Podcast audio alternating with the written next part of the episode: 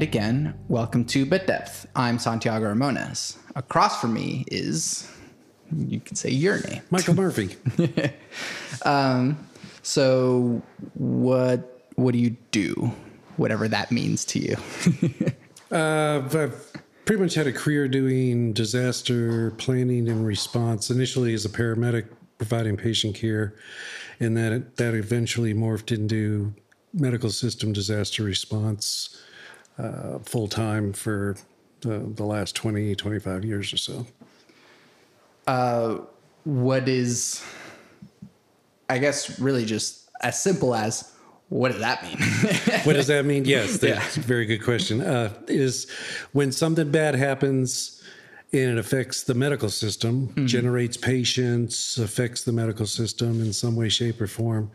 Um, what I've done in the past is is check on the medical system and try to help mitigate the problem or provide support for the medical system so they can take care of the patients and uh, Yeah. and be able to maintain their structural integrity so they're still there after the Yeah. incident. So I'm going to take this moment to point out the fact that we are in the middle of a pandemic. And I'm just going to say that any sort of professional opinion will not be coming from you. Uh, so if anyone that is listening wanted to hear that, uh, just go to the official public. Yeah, there's there's actually a structure in place, uh, and that's part of the whole response structure. That information is actually channeled through identified individuals and identified processes. Now, you can't stop social media, can't stop the mainstream Sure. media, but those of us that are actually in a response mode really are not allowed to discuss the response because that has to go through. And that's done with a specific purpose Right, right. to make sure that the messaging's consistent and and approved and things like that. Some people will say it's filtered, but uh, everything gets filtered in some some way, shape, or form. But the main p- part of it is is that you don't have any wildcat messaging going out there, which creates confusion, and we've seen enough of that already. Yeah. Um, well, cool. So we've gotten that out of the way. We're not going to be talking about COVID. That's fine. Uh, so how did you get started on that? At what point did that become your Career. always been interested in medicine since I was a kid. Uh, anatomy. Uh, there were early TV shows like Rescue 8, um, which is dating myself way back, uh, that I absolutely loved. Uh, had initial plans of being a doctor, but like most people, um, once I got through with my first year of academic studies at my 13th grade community college. That option was pretty much out the out the door. Yeah. Um, went to work as a veterinary technician, which was probably the best job that I've ever had. I loved it. Didn't pay anything, but I loved it. And uh, then eventually, uh, an opportunity came up to be a paramedic, and that kind of caught my eye. So I went through the process of doing that. Uh, found out that I loved it, was good at it, and did that for years. And then as, as time went on, went through many disasters as a as a field paramedic. The Flight 90 crash in Washington D.C. And actually, I was involved with the subway crash that occurred almost simultaneously during a blizzard in Washington D.C. You talk about an interesting day. Um, that was an interesting day and other the IBM mass shootings back uh, before mass shootings were a thing. yeah So I developed some experience, some expertise on it, and some interest, and eventually got up to a high enough level within administration that they wanted somebody to do that on a regular full time basis. Uh, so I started doing that. And then in 1998, 99, the federal government, responding to the Tokyo sarin attacks, developed a program where they went to each city in the country and asked them to do medical system planning and preparedness. It was a contract, and they asked me to um, do that full time. Well, actually, it was an 18 year temporary project, or not 18 year, 18 month temporary project. And then when the jets went into the World Trade Center, that 18 month temporary project became a full time Yeah. job. That's that position is still going. Sure. Um, so then I ended up doing that full time, just working on medical system prepare, preparedness. Mm. And really, it started with the federal government said, you know, if somebody released some sarin gas in the middle of uh, right. one of our subway systems, how would our country do? How would mm. we respond? Sure. And the answer was, we would not respond real well. Right. So they were actually working the issue before uh, the incident at the Twin, Twin Towers, and then once the uh, the uh, the terrorist attack occurred, then the check federal checkbook opened, programs opened, and it became a much larger project. But to their credit, the federal government actually had been working it since 1996, really Sure. um, because they saw what happened over in Tokyo and realized that we're in a new world and we better start working on it. Yeah. Um, I'm trying to find which one of these paths to chase down. Um, so, do you think that because that project had begun uh, earlier, that the response, especially in uh, on September 11th, was better, or was it still not? Was the infrastructure still not well in place enough to be prepared for something like that? Uh, the infrastructure was, well, first of all, what happened on 9 11 was just extraordinary, unusual, uh, different, and huge in scope and scale. So, even the best prepared, if we'd been doing Sure. it for 20 or 30 years, Right. would have a hard time doing that. I think it helped because there had been efforts within the medical system in New York City to do joint planning and work together. Um, but uh, it was still relatively in its infancy stages. So I would answer the question by saying, yes, it helped, but it didn't solve all the problems. Sure.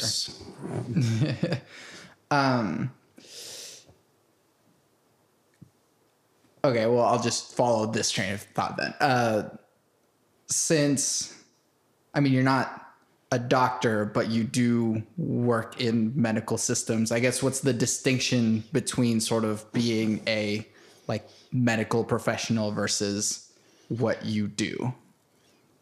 Yeah, that's an excellent question because people people ask me that all the time. Um, the doctor is the the pinnacle of delivering clinical care to an individual patient. Um, he or she's had an incredible amount of education, and what a lot of people don't realize is a lot of hard work working the floors. Twenty thousand hours of clinical experience before they cut them loose to be able to treat anybody Sure. but their focus is on the individual patient um, and they're providing clinical treatment. Yeah. Uh, so you're looking at that as from an individual unit base as opposed to a system base where you're looking at all the doctors. And not only all the doctors, but all the nurses and everybody mm-hmm. that makes up this huge infrastructure that we call our medical system and then our public health system. Right. So I look at it from the macro level where the individual physician will be treating a patient at the micro level. Right. Um, it helps to have clinical expertise to a certain degree. So being a paramedic helped. Yeah. So I can understand their world to a certain degree and what the impact of some decisions made at the macro level may have at the micro level. Uh, there are certainly physicians that operate at the macro level Yeah. um, and do it quite well. Uh, but that's probably the biggest difference is I'm looking at it from a system uh, approach Sure. as opposed to the physician looking at an individual patient or an individual emergency department approach. Yeah. Um, does it like do you kind of face issues in the in that since you aren't a doctor that your opinion is sort of distrusted from that clinical perspective because you Uh, very rarely do you run it. Number one is I don't pretend to be a clinical expert. sure But but I have expertise in certain things that mm-hmm. the physicians don't. Um, and my experience has been is that as long as you recognize their expertise, yeah. and their capabilities, and you don't try to usurp those or pretend like you've got the same level, mm-hmm. uh, they're very willing to work with you. I've had relatively few instances of ever dealing with a physician mm-hmm. when it comes to preparedness and planning and things like that. That where you know they thought they knew more than I did. Hmm. Um, mm. Things like that. They they'll get accused of that a lot because they're extremely intelligent people, very yeah. well educated and trained, and they have opinions. Mm. Um, and they're also patient advocates, so they'll they'll offer opinions. Sure, sure. Uh, but usually there's a way to, to make a happy middle ground. Where we run into conflict is when you look at it from the greater good versus the individual patient. Physicians tend to be advocates for their individual patients. Mm-hmm. And sometimes we have to look at it from a greater good aspect mm-hmm. uh, that may conflict. Um, yeah. Sort of like the public health approach, where public health looks at communities mm-hmm. versus mm. individuals, yeah. where the medical system looks at individual patients. Sure. And so sometimes there's a conflict. Classic example would be the use of antibiotics. Mm. Uh, from a public health perspective, they would want to limit the use of antibiotics right. because you're building up immunity within the organisms. So only use it where it's uh, absolutely indicated. Mm-hmm. Uh, whereas a physician, some physicians may give somebody an antibiotic even though they know it's viral just in case, or that's because what the patient wants. Mm-hmm. Um, antivirals is another one. Don't yeah. give everybody Tamiflu because the influenza or virus will develop immunity to it. Where a physician will say, "I've got a patient who's incredibly uncomfortable, sick, and this I've got a medication that will relieve their suffering, so mm-hmm. I'm going to give them the medication."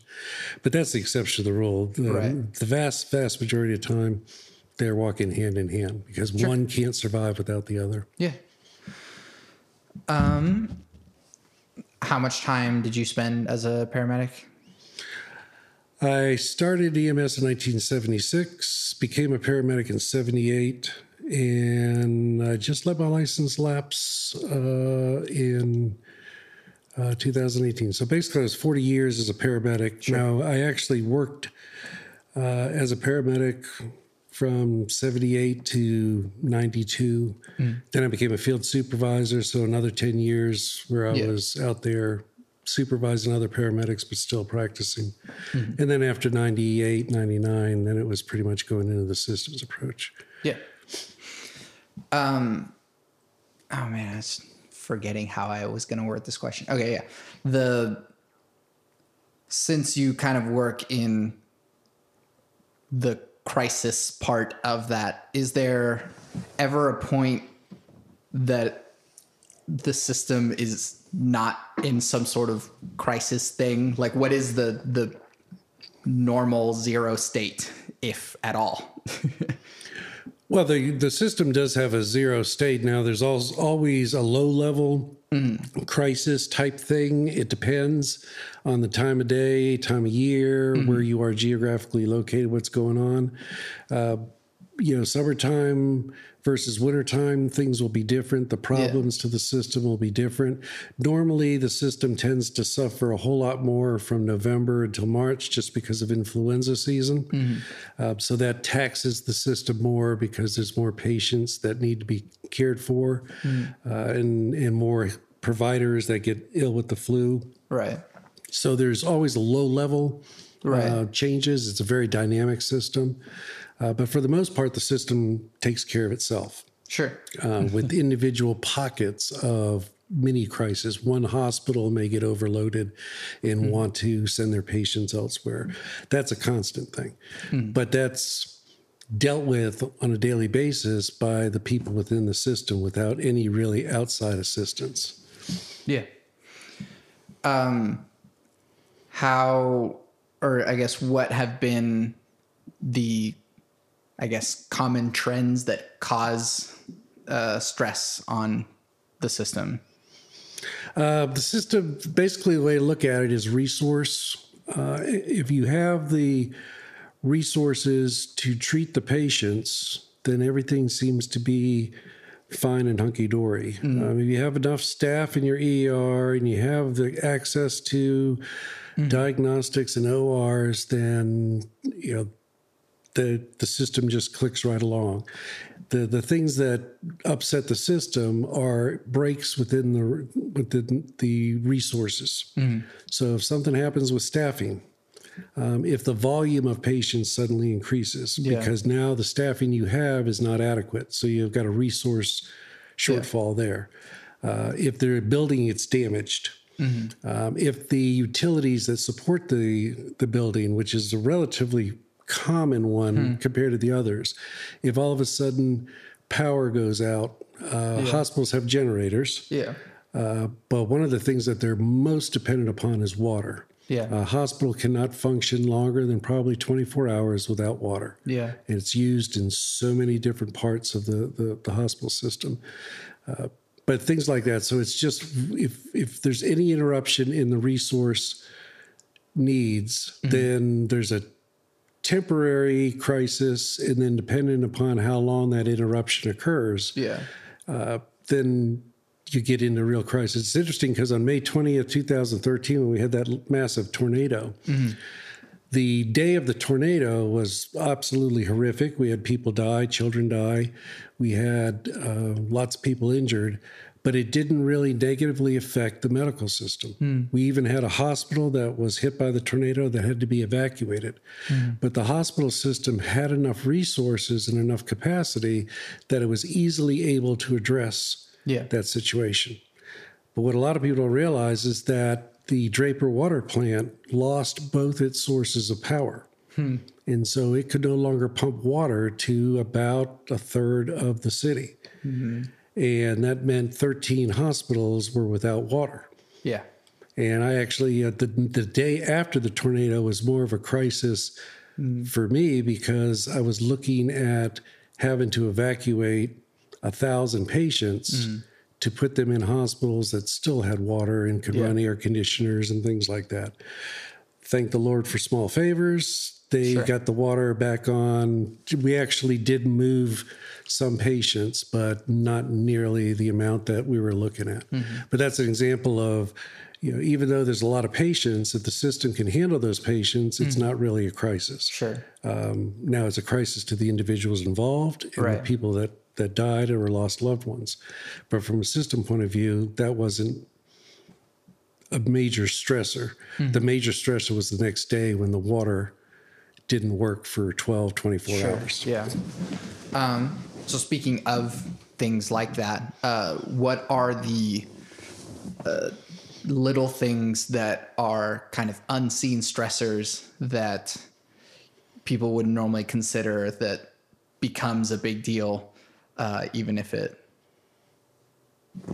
Uh, the, the two big, the, the immediate ones is utility is, is, you know, the, how fragile our utility systems are and how much the medical system depends upon that. And it could be anything from transportation. Yeah. If dialysis patients can't get to dialysis, that creates an, an issue. Uh, snowstorms can create a problem. So it's interruptions to the infrastructure. And then the other is probably uh, new novel diseases where the medical system doesn't know how to protect themselves, doesn't know exactly how that disease is going to present. Yeah. Uh, then that becomes a threat or a potential threat to each individual healthcare provider yeah they'll still be there taking care of patients, but that's that's a real stressor to the system. And all of a sudden, protection equipment can be utilized, and then you've got another resource uh, Yeah. challenge that you got on your hands. Uh, as far as patient volume, um, they usually handle patient volume surges on a semi-regular basis. So as long as it's not overwhelmingly excessive, right. they adapt and they they handle the the what we call a surge, and then they uh, come back down to to you know, pre-surge levels. They do that every year with the flu season, things mm-hmm. like that. Now, obviously, if the number of patients becomes sustained mm-hmm. and excessively high, then you've got issues about having to ration care and things like Sure, that. sure. But the real, the immediate ones is probably the new diseases or unknown diseases that they're mm-hmm. not familiar with. So they don't know exactly how to treat. And more importantly, they don't know exactly how to protect themselves, which is the situation that we're in right today. Sure. And then the other one is probably just the damage or the interruption of the infrastructure that the, the medical system Sure. uh, depends upon. That that can be have an immediate effect. Yeah. Uh, since you've been doing this uh, for a while, how has technology affected uh, or impacted made your job easier or harder in some cases? It's done both. Yeah. Um, I was well. I remember in the during the Oklahoma City bombing, I had a cell phone that we called the brick because it was so big. But at least I had a cell phone. sure. The one of the infrastructure issues is that has come about has been the information technology infrastructure, and hospitals are incredibly uh, reliant on that. Yeah. uh, the internet. Um, X-rays are all digital now. Yeah. Um, they're sending information back and forth. Uh, all electronic charting Yeah. is digital. So you lose the internet. Um, the hospital has to go back 20 years, 30 Yeah. years, and there's nothing nicer than to see the joy of that 30 year nurse that worked in the day when they had to write things down on paper Right. and doesn't miss a lick when the internet or that electronic record goes down because mm. he or she hates that thing anyway. Right. And then they sit with glee while the younger nurses can't function because they've never had to write a chart on paper. Right. So it's it's it's enabled the medical system to do wonderful things: imaging, disease detection, lab. Uh, communications, telemedicine uh, has been huge to get out into the rural areas. Uh, so it has definitely improved Yeah. the life of the medical world. But it's also now one of those infrastructure issues that Yeah. you're very dependent upon. And if there's any interruption to it, it inter- interrupts the uh, the medical system. Yeah. Um, what about improvements in uh, like medical technology? Uh, for example, like making uh, treatment go faster, or I guess in some cases slower too. Well, that has skyrocketed, and Yeah. it's still, you know, it, it's one of these daily doublers where it's not growth is not linear; it's exponential. Mm-hmm. Uh, there are people alive today because of technology that was developed Yeah. 10, 20 years ago, where the same disease process in the same person would have been a fatal event, and it's very easy to see that happening. and we're continually developing new new technology, new processes that can cure disease or reduce long term suffering. Um, so that has been a, a very significant improvement to the medical system. At the same time, they're incredibly expensive. Right. They tend to be focused on one patient. Now, if you or your loved one is that one patient, you don't care. So we're getting into some type of cost issues. Uh, Right. The other thing is that we're able to prolong life uh, longer than we've ever been able to. Right. And so then you get- start getting into some ethical questions about, you know, just because we can, should we? Mm-hmm. Well, the answer is easy if it's you or your loved one. Uh, But from a large uh, umbrella view, um, that's that's some of the challenges. But I think the overall assessment is is that the brilliant minds of many have developed some incredible technologies that are really changing the lives of, of people today that weren't available 20, 30 years ago. Yeah. Um, I don't know if you sort of keep up with those sort of developments, but is there something that you're kind of hearing about that, like, kind of obviously the current thing going on, uh, notwithstanding, but like that you're excited about that if this thing goes through, it'll help?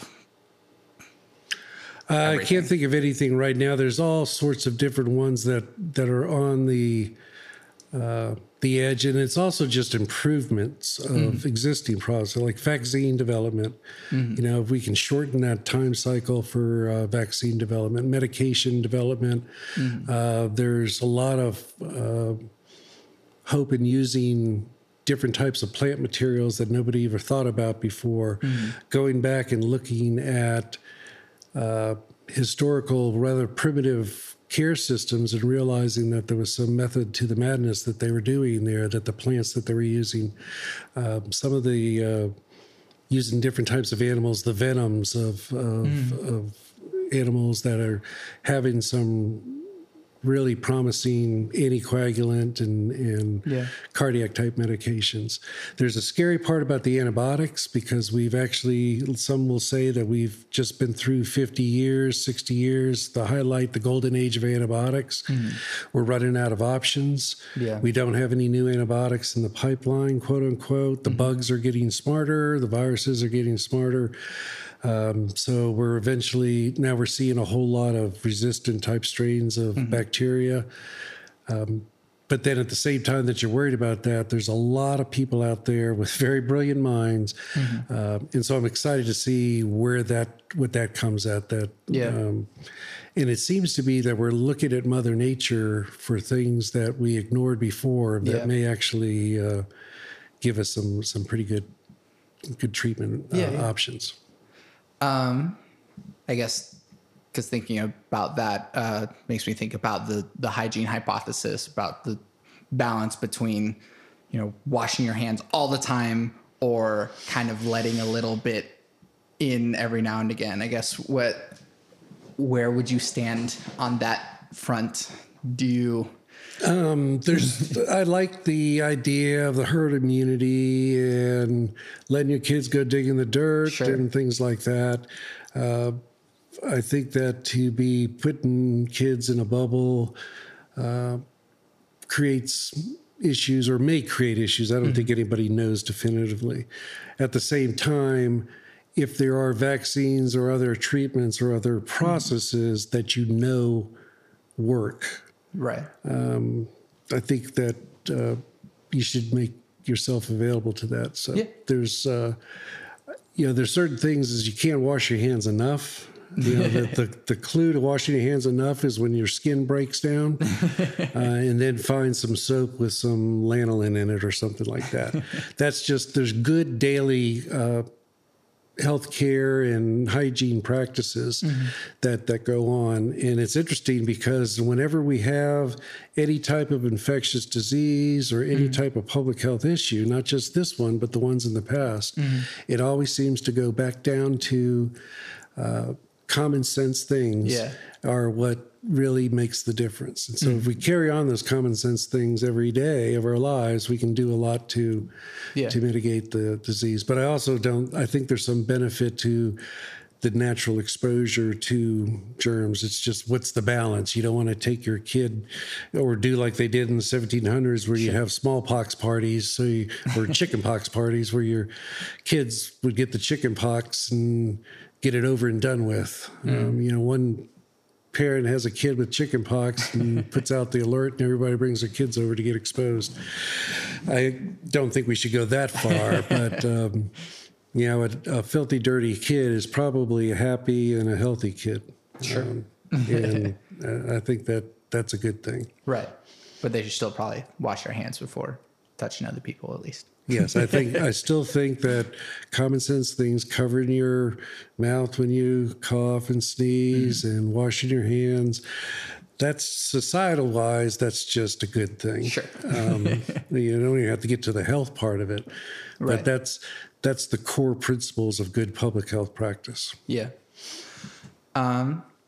So I mean, you kind of enticed me with mentions of crazy stories of things that have happened in the past. So I guess like pick one or two things that you've experienced that you feel are an interesting story at least to tell.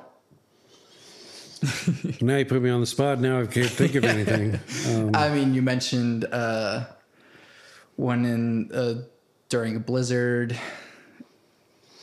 Oh yeah, the the the flight ninety crash. Uh, you know, a lot of people remember the Flight 90 crash because mm-hmm. Air Florida jet crashed into the 14th Street Bridge, I think it was, mm-hmm. and went into the Potomac River. Then you had the dramatic, you know, video footage of Eagle One mm-hmm. and Lenny Skutnik and getting out the four or five survivors that that made it out of that. But there was what a lot of people don't realize is it was snowing, but it actually was a significant blizzard. Mm-hmm.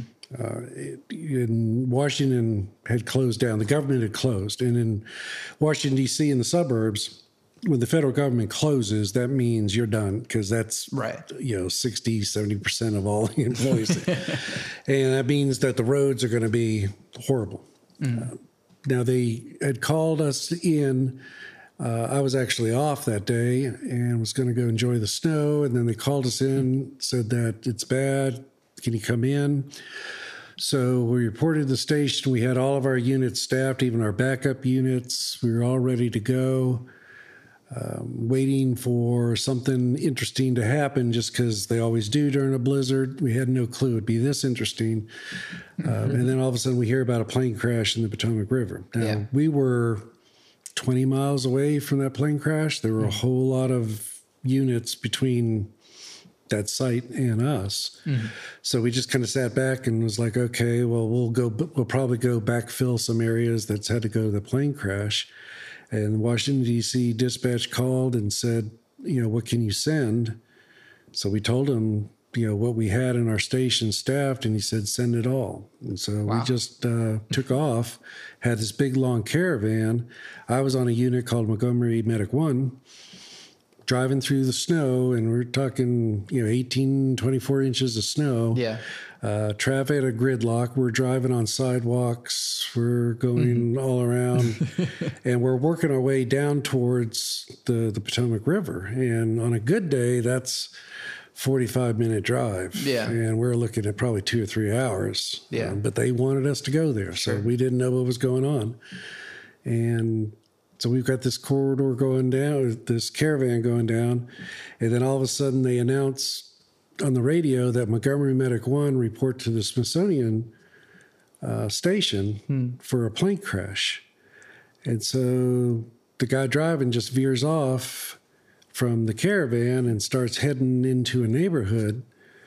And I'm upset because I think it's just somebody is got plane and train mm. confused. And now I'm not going to make it to the plane crash. Mm-hmm. I'm going to miss the big one, quote unquote, because some dispatcher couldn't tell the difference between a plane or a train. Sure. And then we're going through this neighborhood, and I finally you know, I had to ride in the back of the truck. So I stuck my head in through the window and just said, Do you have any idea where you're going? And he said, No, because hmm. it was total whiteout. I mean, yeah, it was yeah. total blizzard. And I was like, Well, probably would be a good idea to try to find out where to go instead of just driving around aimlessly. Yeah. And we found a police car that was sitting there with a couple of cops in it and banged on the window, scared the daylights out of them. And said, How do you get to the Smithsonian Station? Hmm. And so they escorted us down. We finally get there. The Smithsonian Station sits right on the mall in hmm. Washington, D.C. So there's this big open area that was just totally deserted and full of just a total white winter wonderland. It was just beautiful, still. And the Smithsonian Station is actually just a hole in the ground with an escalator that goes down into the mm. uh, station. Sure. Um, we get there, and there's not another piece of apparatus there. Hmm. Nobody's there. It's dead quiet, nothing, which just convinced me that the dispatcher had made this horrible mistake. Yeah. And that I'm going to miss the plane crash. Hmm. The uh, we get our gear out. We get met by a DC fire chief I was like, okay. And they're going down into the hole. And yeah. he came up and said, You don't need to bring that stuff with you. And we're like, Oh, great. Well, it's. Um, and I always had a policy that if I went down into the, the subway system, I brought my gear with me because it's too far to go get it again. Yeah, yeah. Um, so I just told my crew that we're bringing everything with us. Mm-hmm. We get down to the tracks um, nothing going on, nothing going on in that station, the platform. So we start walking the tracks. Uh, then we come around a bend and we see a subway car uh, derailed, Yeah. But there's no sound, anything. Um, and once again, I was just like, okay, so it's a stupid derailment that happen every now and then, but obviously it's so quiet that nothing's going on. So now here I am underneath the mall, and there's a plane crash in the Potomac River that I'm going to miss. And then just as I got up to the uh, the car, uh, Hurst tool, one of the hydraulic rescue tools, motor started up, and I was like, well, that's different because that means they're cutting somebody out of something. Mm-hmm. And then I got to the car, and there was another DC fire chief there in the car. And I said, I'm, you know, paramedic Murphy, Montgomery Medic One. I was told to respond down here. And he just said, Well, thank God you're here. Your patient is at the end of this car in between the three dead ones. And I was kind of like, okay, that's different. Mm. Um, and so I hopped up in the car, which the bottom of the car is probably at about the six foot level. Mm. And I hopped up, and then on the other side of the car, I could see the rest of the tracks, and it was mm. absolute Armageddon. There were lights, medics, patients, everything. And this had been a major train crash. Yeah. Um, so then I had to, we had to cut out some of the dead bodies to get to my patient. Um, and eventually uh, took him out the other one, the, to the next station, which is called Federal Triangle, and got to the platform there with my patient who was traumatically injured, uh, had to go to GW. And then once I got to the, the station, once again, there was just medics and patients. And I was just like, how could it be so quiet? Yeah. up until that car. Um, and then I took that patient up, took him to GW, and then when I got done with uh, uh, the pa- dropping the patient off at GW, then I got sent down to the the plane crash. But it was over and done with by then. But it was yeah. pretty eerie. What a lot of people don't realize too is the plane crashed on the bridge, and that bridge was filled with cars, and so part of the plane's fuselage literally stomped about eight or ten cars. Yeah. and they were literally flattened, um, and some people passed away in those Yeah. cars as well. But as far as the rescue operation, that had been long, long done and, and gone. So we stood there in the in the snow and freezing cold for a while, and then they eventually sent us back home. But Yeah. a lot of people don't realize that almost when they went back and looked at it, it was almost simultaneous within like a minute or two, where the plane crashed and the subway actually it just switched tracks and then tried to back up. And when it backed up it took a one of the walls in between the the uh, two tracks acted like a can opener and just literally opened up and crushed all the people as the train was backing up for about two three cars worth of people. Um, and it killed like five or six there. Wow. but that was an interesting day. Um, and A lot can happen at once. Yeah, a lot of people don't realize that there was a, a second huge operation that was Yeah, going yeah. on, which was that subway. Um, and I was just a paramedic Mm-hmm. on an individual unit. I wouldn't even want to try to imagine how to manage that incident from a command and control point of view because you had the weather and then two major mass casualties. Right, right. One was in Washington, D.C., one was actually in Virginia. The plane crash was managed from the Virginia side. So you also had all those jurisdictions that you had to deal with. Yeah, yeah. Uh, what's one that you were kind of on the control side? Well, you're never in control. You only pretend you're in control. Right, but Circumstances or whatever you want to believe dictate things. Um, you just try to. We always say this is the best you can hope for is controlled chaos sure. um, or quasi-controlled chaos. Right. It's still going to be chaos. The uh, the bombing uh, was one. Uh, the tornadoes, the 1999 tornadoes, um, 2008. You know all the different tornado strikes that we've had. Um, we were. I was actually in the command center for the 2013. We have a medical operations center. S- specifically, a group of people get together try to coordinate Sure. what the medical system needs. And we have got such great weather prediction here in this area that they called us and said something bad's going to happen. We don't know when, but we know it's bad. It is mm-hmm. going to be bad. So we went ahead and staffed it just on the word of Yeah. the, the weather service. And mm-hmm. sure enough, about 3.30, something bad happened. Yeah. Um, the 1999 tornado, the, of course, the bombing, everybody's familiar with what happened in the bombing. Mm-hmm. Um, that was, I was in the headquarters building around, uh, around 10th and, and Walker.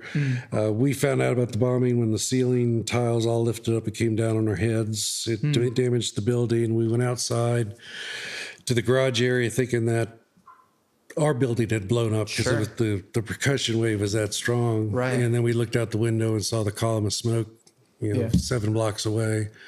So we realized that number one, it wasn't our building that blew up. And number Mm. two is whatever it is, it was pretty impressive because Mm. it shook our building that far away. Yeah. And that was living down there for the first 72 hours and um, about a 30, 35 day deployment down there where I pretty much lived down there most Yeah. of the time. Um, a lot of people don't realize that we, you know, the last live patient came out at nine o'clock that night, so about 12 hours. Uh, but there was a need for pre- planning and preparedness because that building was incredibly unstable Yeah. and there was a lot of people working in it and they were removing a lot of debris which was kind of holding up that building so the risk of that building collapsing on its own uh, was very very present Yeah. And a lot of the people don't realize the you know what I consider the true heroes is those Allied construction, Allied steel guys, because they basically stabilized the building uh, with construction workers before the firemen and policemen and paramedics could you know or while the firemen and policemen and paramedics were working Yeah. but their stabilizing the building stopped it from falling down Yeah. when we were trying to uh, to retrieve the the, the Yeah. bodies and stuff like that. So a lot of people don't realize is that there are in every incident there are unique, unheard of, unrecognized uh, people that do superlative work Yeah. that really make the difference. And the people they are working realize how important they were, but they don't always get the media. You know, the police, the firemen, everybody gets all the sure. heroics, but there's always somebody. It's a public works. Uh, during the bombing, public works turned off the water to the building. In fact, if you look at pictures, if you see people drenched from head to toe, Yeah. they were there early Yeah. because it busted up the sprinkler system. Mm-hmm. And there were a lot of people that were in danger of drowning because they were trapped. Yeah. The basement was filling up with water. And it was a city public works person that turned off the water to the building. That act alone probably saved 10 lives. Mm-hmm. Yeah. Um, never hear about that. Sure. Uh, and that, that goes on uh, with everyone. yeah. Yeah. The 99 tornado, that was interesting because we knew we were going to have a disaster. We had 45 minutes warning. And what do you do in 45 minutes? you, we sat and, you know, Yeah. we did the deployment, made sure everybody's safe, told the units that when we tell you to, go find cover, identify your cover now. Sure. Um, and then as it got closer, um, we moved them back, getting ready to stay out of harm's way to be able to come in behind it. But we sat there and watched it on TV just like everybody else, realizing that, you know, in about an hour, our life is going to change significantly here. And sure enough, it just kept on coming and plowed in. Yeah. We almost uh, got taken out by a backside eddy. Uh, when a large tornado goes through, a lot of times there's little tornadoes that are affiliated with it, especially one that size. That thing was a was a pretty big tornado. So when it went by, we filed it behind it to start trying to pick up the pieces. Sure. And all of a sudden, our vehicle lifted up, and it was a Ford Expedition, I think, where, uh, uh, an ex- yeah, I think it was an Expedition. But it felt like it lifted up in the air, and then when it came back down, the wheels were turned, so it, it jerked in, in turned direction. Driver got it under control. And so I just looked at him and said, Did what I think happened just happen? and he said, Yeah, we just got caught by one of those eddies. So Yeah. then we told we had a cameraman with us, and we told him his job was to look out the back window and look for tornadoes. And he thought we were joking with him. And then we just gave him some choice language and because we didn't know if it was coming. You know, it happened to us once; it could happen to us again. Yeah, yeah. Um, and then it, the also was the challenge of where do you start? Yeah. Um, you've got you know 18 miles by one mile wide of total destruction. Yeah. Um, so we yeah, we were arguing about where to start, and we saw an Oklahoma City engine company go down Western Avenue, and I said, "Okay, we'll follow him. We'll just start wherever he starts." Sure. And um, pulled up in front of Westmoore High School, and that's where we started, Sure. and kept from there. Yeah. Um, that actually, I guess, in some way, kind of. Uh, there's no good way to transition to the second half of the podcast. So, uh, what is the role of spirituality or religion in your life? Uh, it's important. um, I'm not. I mean, I was cradle born Roman Catholic, raised Roman Catholic, exceptionally comfortable in Roman Catholic churches, uh, in the Roman Catholic lifestyle. Um, got some disagreements, like most American Catholics have, with the World Catholic Church. Um, but that being said, I'm not a big fan of uh, organized uh, religion per se. Um, in fact, I have a quote from Jethro Tull that uh, that's up on my wall in my office. Is uh, I asked this guy a question, and by way of firm reply, he said, "I'm not the kind that you have to wind up on Sunday." So it's spirituality, religious relationship, what have you, um, is a 24 7, 365. And it's not dictated by whether you attend Mass or not. Um, don't particularly care for the people that go to Mass, act all devout, and then go live their life as Whatever else. ugly people or what have you during that period of time. Um, I'm interested in all faiths, all religions. Um, I've actually studied them to a certain degree. Uh, every one of them has interesting aspects to it. Yeah. Um, I'm also what makes one religion right over the other religion being right.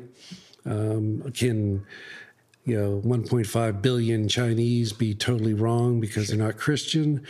Can you know what is it 600 million Muslims or whatever it is be wrong? So, uh, so I just kind of prefer just that there's um, some type of superior being, some type of uh, you know, intellectually a superior energy, superior being, being something beyond what our life is right now. Right. Call it God, call it what have you. Now, emotionally and based upon my past, I'm still very much a Christian, love the tenets of the Christian faith.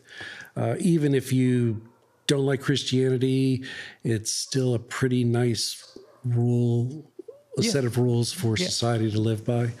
Um, and I very, and if I get stressed or I get default, I default to Christianity and my Roman Catholic faith. So that, you know, you're, you're existing intellectually on one level, Sure. and then viscerally on another level. So my visceral is Christianity and the Catholic Church. Intellectually, I'm open to anything, even that to the concept that it's just energy and you're transferring energy one place to the next and things like that. Buddhism fascinates me. Yeah. Um, the the Taoism, um, I, I'm interested in all of that because uh, I don't discount them as being just absolutely wrong. Sure. Um, and faith is the belief in the absence of proof. Um, Sure. so you got to believe. Um, I understand why people be agnostic. Atheism seems to be a active religion of its own, um, even though it's the absence or refusal of, of belief and stuff like that. Um, and then I'm very much to each their own. Um, I do not like um, a particular faith. That means you're wrong. That just disgusts me when that happens Sure. because you don't know who's right or wrong. You'll Yeah. find you'll find out eventually. Yeah. Um, so, as an extension of that, what is your definition of God? Uh, superior being or uh, presence um, or entity, um, and you can extrapolate it once again intellectually is anything from energy to a spiritual being that controls things that we don't understand. Yeah. what that entity is and what they're actually controlling. Um, could be anything from a scientific energy time type dimension to the typical um, spiritual being. Viscerally, I still default to the spiritual being. Sure. Um, that there is something, someone, call it God, um, that is greater than us, that controls things that we don't understand. yeah. So it's kind of a dichotomy. Right, yeah, It's maybe a cop out answer, but it's No, I, I do that a lot too. it's The- it's yeah, but then it's a constant struggle, which it should be, and it Yeah. should be a constant learning process too. I don't like blind faith. Um, I really admire people that have blind faith um, because that makes life so much easy. um, but it's an intellectual, or visceral uh, struggle, and I just I love Christianity because of the tenets of Christianity. Uh, some of the tenets of Islam are incredible tenets as well. Uh, but it's it's it's how you live. Spirituality is how you live your life every Yeah. day, and what actions you take. And are you doing things for selfish interest, or are you doing things for the greater good? yeah. Um, and if you're living yourself a life for the greater good, non selfish interest, uh, loving the people and the planet, um, it doesn't make a difference if you're Islam or Christian or Jewish or what have you. Um, that may be the little pigeonhole box that you feel comfortable in. Mine's Christianity, but the next person's could be Islam. As long as you're living like that, then you're living a spiritual life. Yeah. Um, and the other extension of faith, I guess, is uh is free will an illusion? And how is it or is it not? I, I no, I don't think free will. It all depends where you land on that continuum of control, uh, intellectually, and um, if you're a firm believer in predestination and that they're the entity or whatever it is, superior being, and controls all things, then you can make the argument that it is not. Uh, I would make the argument that because you have to make conscious choices to determine how you live mm. and how you're going to interact with other people and how you're going to treat other people. And integrity requires choice and it mm. requires conscious action. I say that that free will has been left up to the individual mm. to demonstrate um, or allow him or her to act in certain ways. Yeah. Um, so I think there is free will, and I think you have to, you know, because I can't imagine that a X amount of people are going to be jerks and X amount of people are going to be wonderful people. Um, I think that the spirituality, uh, in a large extent, and organized religion to a far lesser extent, but still to some degree, provides you the ground rules of engagement, Yeah. and then a free will decides how you as an individual act within those ground rules. Yeah.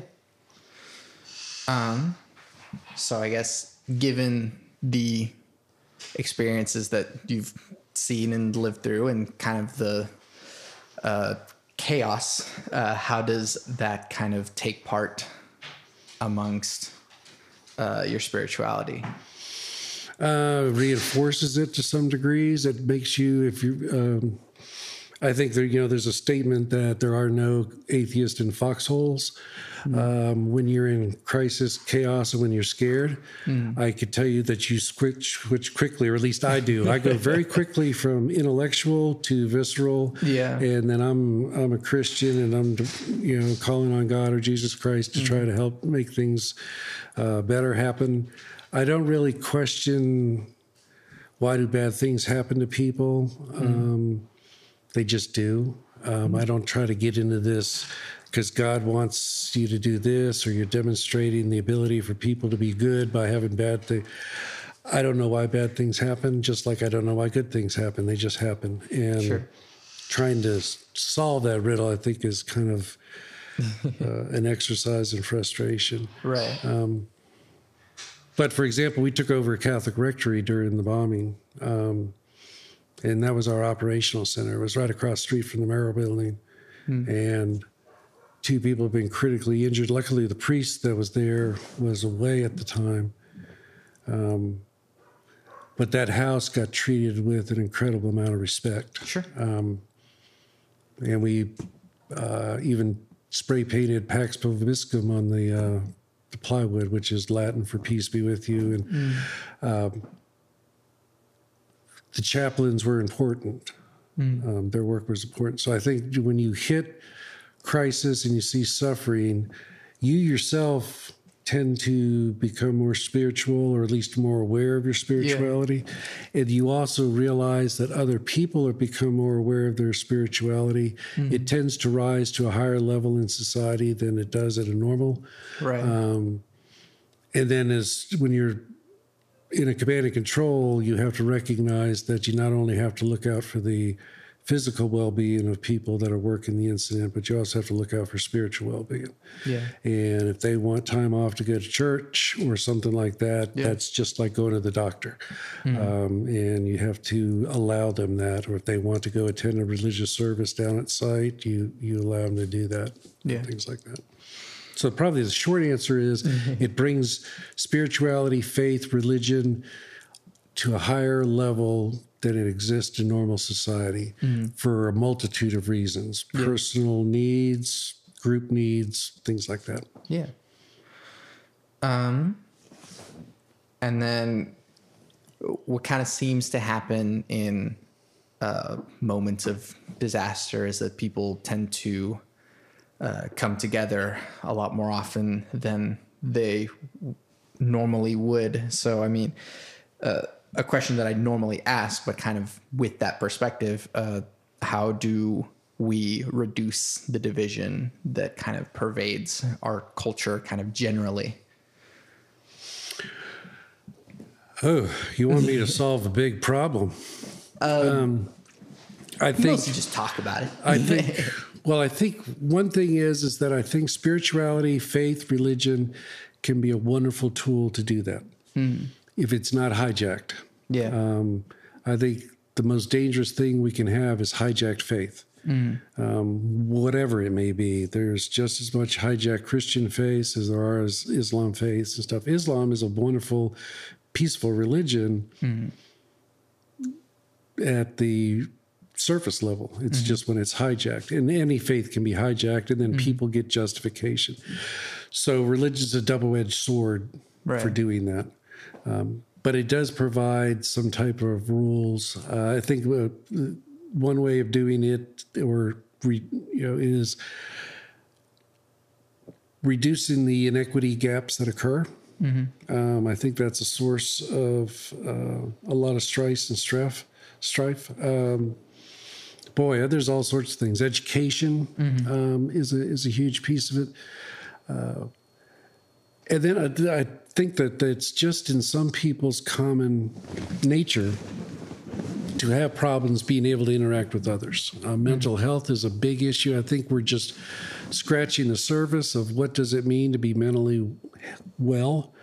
Um, and it's probably not just that you're not mentally ill.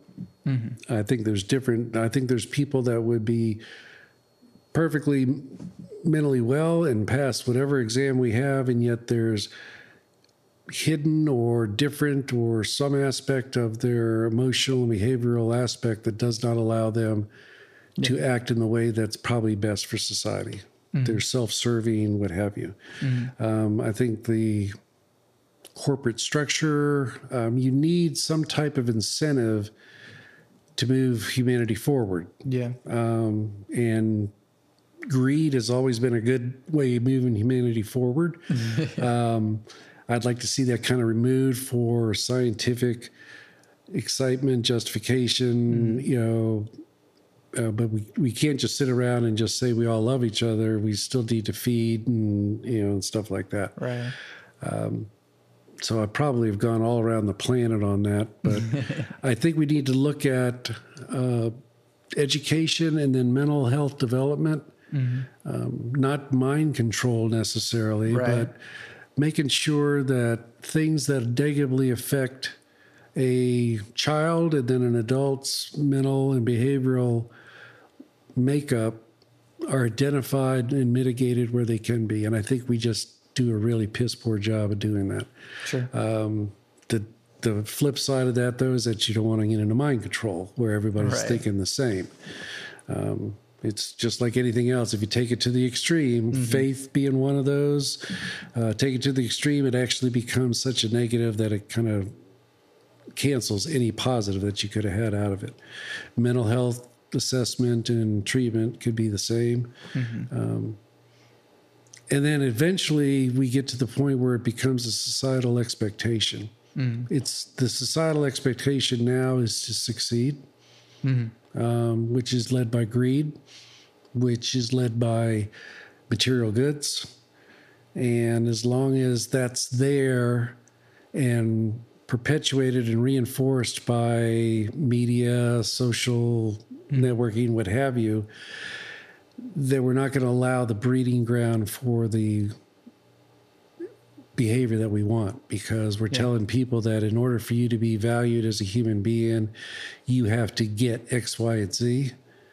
And so they go try to get X, Y, and Z. And in the process, particularly if their mental makeup is not one that facilitates peace, love, and understanding type thing, then you've got real negative behavior. Um, what you replace that with um, is still very much Sure. up in the air. But it, I think it's is if we value people, you know, like Mahatma Gandhi at the same level that we we value Kim Kardashian, then we've gotten somewhere. But until that happens. Um, we're going to keep perpetuating a stereotype that's going to perpetuate bad behavior towards each other. Sure. Uh, as an extension of that train of thought that you're kind of following, do you believe that humans are evil by nature? No. I well, let me back up on that. No, I don't think they're evil by Sure. nature because a child is not evil by nature. Um, and a child is the beginning stages of human. Now, can things happen Sure. to make them evil? Yes. But by nature, I don't think they are. I think some are probably born with some types of physiological issues or behavioral issues. The amygdala doesn't develop or what have you um, that can create behavior, but I don't know if it's evil. Um, but I think uh, I think human beings, like any animal, starts out not in an evil way. Um, evil is learned or the consequence of trauma or a me or just a behavior pattern that develops because they're chasing that that golden material good. Yeah.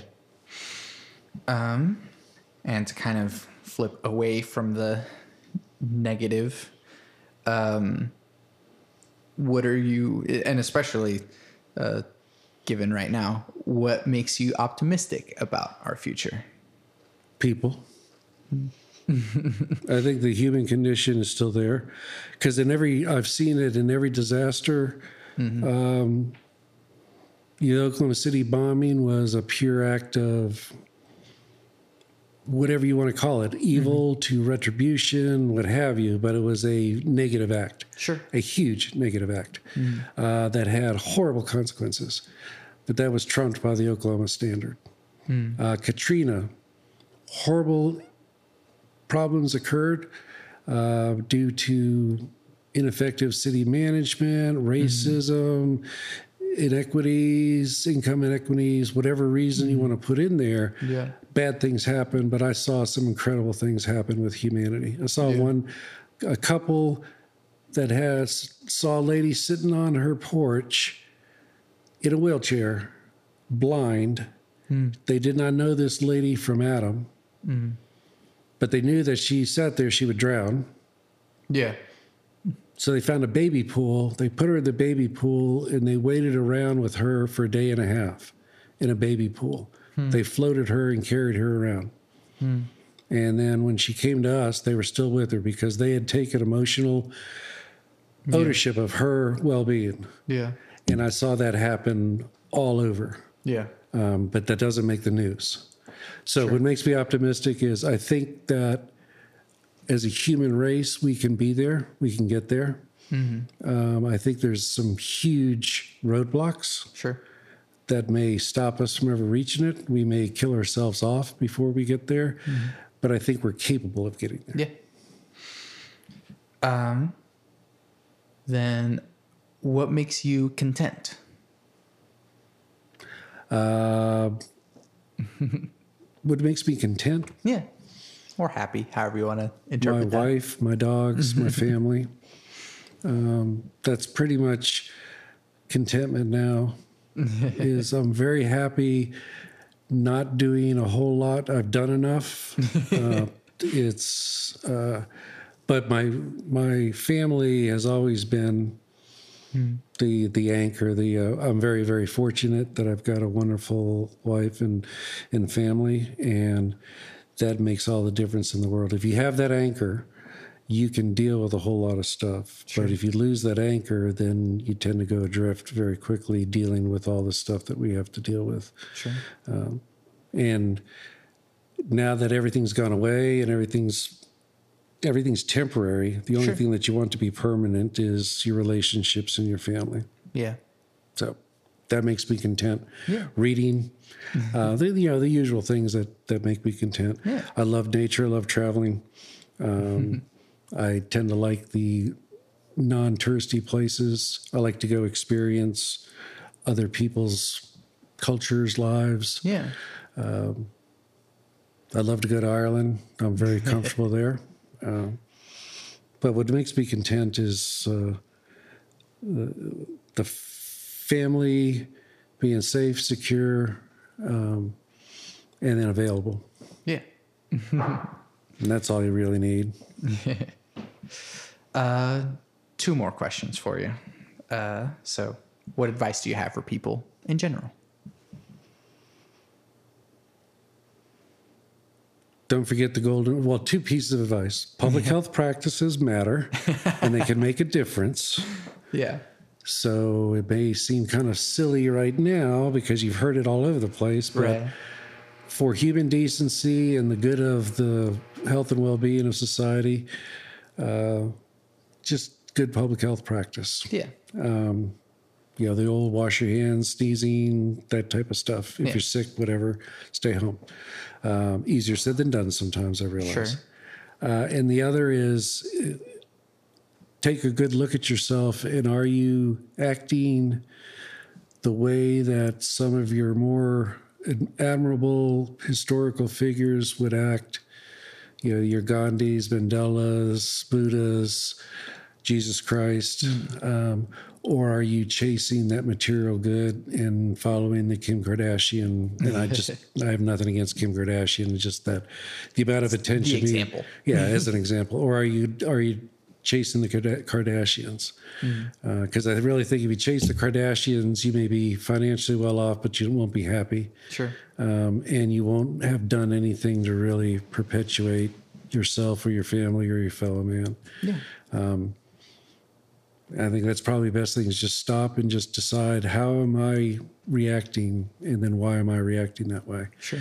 And if the answer is I'm doing it because of X, Y, and Z, then you may accept that. It may be great, but Sure. probably just assess yourself as, you know, cut through the BS and all the uh, what's the term I'm looking for? Rationalization. There's a huge amount of rationalization goes on. I have to act this way because of this, or Mm-hmm. you know, and just really challenge every bit of rationalization. Get down to the to the nitty gritty and just why am I acting this way? Yeah. And can I act any different? because until you do that, you're not going to get to that point where we're, as a society, acting the way we should versus the way that we do. Yeah. and then last one cake or pie? Pie, definitely. Oh boy, I love baked goods all the way around, but uh, definitely pie. Apple, blueberry, rhubarb, pumpkin. I've been a pie fanatic since I was two years old, I think. You ask that question to anybody that knows me, and they'll tell you. Oh, yeah. real easy. Michael, thank you for doing this with me. My pleasure. Normally, people kind of plug what they've got going on, but you're uh, not really a, a public individual. So instead, you know, something you want to I'm going to plug the reassessment of yourself and cut through the rationalization and Yeah. just, just do a reassessment Sweet. because that'll be better. That'll benefit me more than anything. yeah. Um, well, thank you. Uh, I'm Santiago Ramones. And I'm Michael Murphy. You can find everything that I do on my website, santiagoramones.com. I make music. You can find my composery stuff through my SoundCloud or my Master's Recital, which uh, is all on YouTube or on my website. And you can find all the stuff that I do with Power Cycle, which is a electronic experimental composer trio. We have an album that's streaming everywhere called Too Many Damn Cables. And I always end my podcast with my three things. They shape my life philosophy. Those three things are love never fails, it's going to be okay, I might be wrong.